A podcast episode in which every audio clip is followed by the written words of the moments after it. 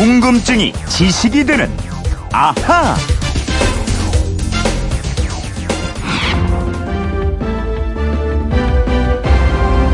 정부의 고강도 부동산 규제 체계도 불구하고 서울 아파트 값이 또다시 역대 최고를 기록했습니다. 서울 지역 아파트 값은 0.47%나 올라 2주째 연속으로 역대 최대 상승폭을 기록한 겁니다. 추석 전 정부가 내놓을 종합 대책이 고삐 풀린 서울 집값의 방향을 가를 분수령이 될 걸로 보입니다.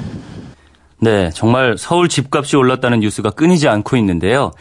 휴대폰 뒷번호 1201 쓰시는 청취자가 정부가 서울 집값을 잡을 대책을 새로 내놓겠다고 하는데요. 다른 나라, 다른 도시의 집값도 우리처럼 이렇게 많이 올랐나요? 외국의 집값은 얼마나 하나요? 하셨어요. 어떤 궁금증이든 해결해 드립니다. MBC 이영은 아나운서와 함께 합니다. 안녕하세요. 안녕하세요. 어, 이영은 씨도 집값 때문에 스트레스 받는 분들 뭐 많은 거 알고 있죠? 알고 있죠. 이영은 씨도 혹시 그렇습니까? 어, 좋은 건지 안 좋은 건지 모르겠는데요. 일단 경제적인 여건이 충족이 안 되니까. 아, 일단은. 신입사원이기도 하고. 네.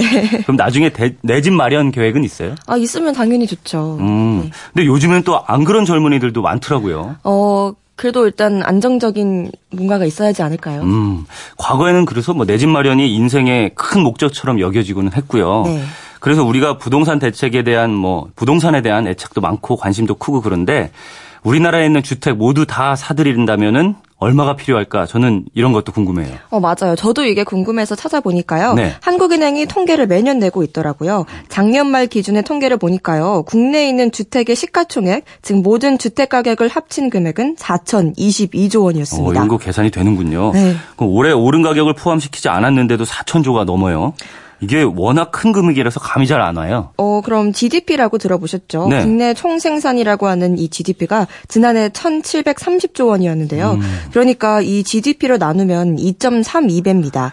그렇군요. 약 2년 반만 2년 반 동안 생산한 돈을 모두 모으면 주택을 다 사들일 수 있다는 건데요. 네. 이렇게 해도 감이 잘 안 와서 제가 다른 나라와 한번 비교를 해봤어요. 네, 좋습니다. 다른 나라의 집값은 GDP 대비 얼마인가 뭐 이걸 보면은 우리나라 집값이 비싼지 싼지 가늠할 수 있으니까요. 네, 그래서 보니까요. 2015년 기준의 통계가 있는데요. 이때는 우리 집값이 GDP 대비 2.24배로 지금보다 좀 낮았어요. 음. 미국은 GDP 대비 1.3배였고요. 일본이 1.8배, 캐나다 2.0배, 우리보다 모두 낮습니다. 음. 그러니까 경제 규모로 따져본 전체 집값은 우리나라가 이들 나라보다 좀 비싸다 이렇게 볼 수 있습니다. 그러면 전체적으로는 미국이나 일본, 캐나다보다 우리 집값이 비싸다. 뭐 그러면 우리나라보다 더 비싼 나라도 있어요? 네, 있죠. 음. 호주가 3배였고요. 프랑스는 3.2배로 더 높았습니다. 음. 이들 나라들은 2000년대 들어서 꾸준히 집값이 올랐고요. 인구당 주택수가 우리보다 훨씬 많습니다. 아, 이게 주택 가격이니까 기본적으로 주택 수가 많으면 집값 총액은 높아질 수밖에 없군요. 그렇죠. 주택 시가 총액이라는 건 모든 주택의 가격을 합친 거니까요. 음. 따라서 이 통계만 가지고는 싸다 비싸다 얘기하기가 좀 어려울 것 같습니다. 그렇네요. 그러면 절대 가격으로 보면 어때요? 뭐 진짜인지 아닌지 아직 확인되진 않았지만은 서울 강남의 어느 아파트는 3.3제곱미터당 가격이 1억 원에 거래됐다는 소리도 들리는데요. 어, 넘베오라고요. 세계 각 나라의 생활 통계를 내서 인터넷 사이트에 발표하는 업체가 있는데요. 네. 여기서 발표한 올 상반기 세계 주요 도시의 집값을 보니까요. 280개 도시 가운데 집값이 가장 비싼 곳은 홍콩이었어요. 도심 아파트 값이 3.3제곱미터 옛날 면적 기준으로 한 평당 9,750만 원이었습니다. 어, 홍콩 집값이 높은 거는 뭐 세계적으로 유명하죠. 네, 그리고 두 번째로 비싼 도시는 도시국가인 싱가포르였습니다. 네. 평당 6,830만 원, 그리고 3위가 영국 런던으로 6,820만 원, 4위가 중국 베이징으로 약 6천만 원, 5위가 상하이로 5,700만 원 정도였습니다. 음, 미국 뉴욕 맨하튼 집값도 비싸다고 하는데 여기에 못 끼네요. 어, 뉴욕의 집값은 7위더라고요. 도심이 그랬는데요. 음. 네. 평당 4,815만 원이었어요. 근데 이 뉴욕 집값은 맨하탄뿐 아니라 뉴저지, 펜실베니아 같은 뉴욕주에 속하는 여러 도심을 포함한 가격입니다. 아, 그러니까 뉴욕의 범위를 어디까지로 잡을 거냐 이거에 따라서 평균 가격이 크게 달라지는군요. 네, 그렇습니다. 우리가 흔히 서울 집값이 일본 도쿄보다 비싸다 이렇게 하잖아요. 네. 근데 도쿄가 엄청 넓은 지역입니다. 음. 면적으로 따지면 서울의 3.6배 수준이에요. 네. 이렇게 넓으니까 도쿄 안에서도 집값 차이가 많이 납니다. 따라서 뭉뚱그려서 서울이 더 비싸다 이렇게 하면 안 된다는 거죠. 음. 서울도 강남 핵심 지역과 강북의 외곽 지역 은 가격 차이가 크게 나잖아요. 그렇네요. 이게 통계 함정이라고 할까요? 오류에 빠지면 안 되겠어요. 네. 그 범위를 넓게 잡으면 평균 가격이 낮아질 수밖에 없으니까요. 뉴욕처럼 말이죠. 네, 맞습니다. 이 통계에서 서울 도심의 아파트 값은 한 평당 평균 4,683만 원을 줘야 살 수 있다고 돼 있는데요. 네. 이 가격은 스위스 제네바와 중국 선전시에 이어서 세계에서 10번째로 높은 가격이고요. 도쿄는 3,860만 원 19위로 서울보다 낮게 나옵니다. 음, 절대 가격으로는 뭐 서울이 어느 정도 수준인지 알겠는데 이 가격 가지고는 싸다 비싸다 할 수가 없겠는데요. 그렇습니다. 각 나라 도시마다 소득 수준이 다 다르니까요. 어, 예컨대 서울 집 예컨대 집값이 한 채 평균 30억 하더라도 1년 수입이 10억 원이다. 이러면 집 사는 부담이 그렇게 안 큰 거잖아요. 그렇죠. 그래서 많이 이용하는 통계 중에 국민 소득 대비 주택 가격 영어 약자로 PIR이 있습니다. PIR 소득과 비교한 집값이 얼마냐 이런 거네요. 네, 평균 소득의 국민이 월급을 한 푼도 안 쓰고 몇 년을 모아야 중간 가격대의 집을 살 수 있느냐 이걸 음. 비교하는 건데요. 네. 오늘 기준으로 서울은 19.75년이었습니다.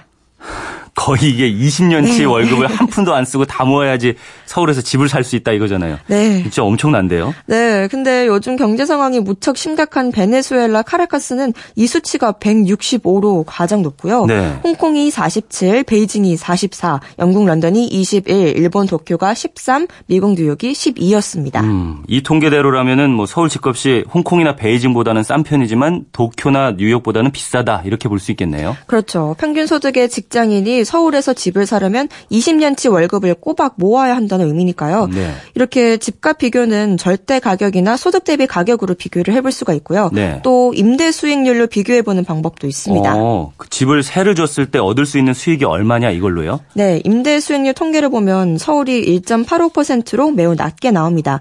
반면에 미국의 뉴욕이나 보스턴은 5%를 훌쩍 넘고요. 네. 도쿄도 2.42%로 서울보다 높아요.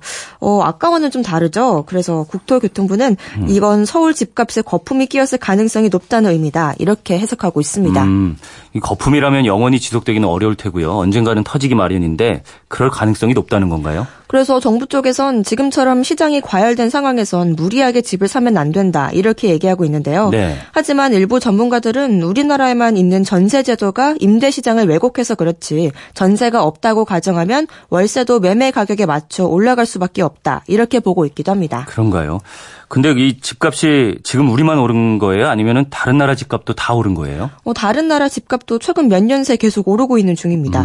국제통화기금이 내놓은 통계를 보면요. 작년 4분기 세계 주택가격 지수가 2000년 이후로 최고치를 기록했고요.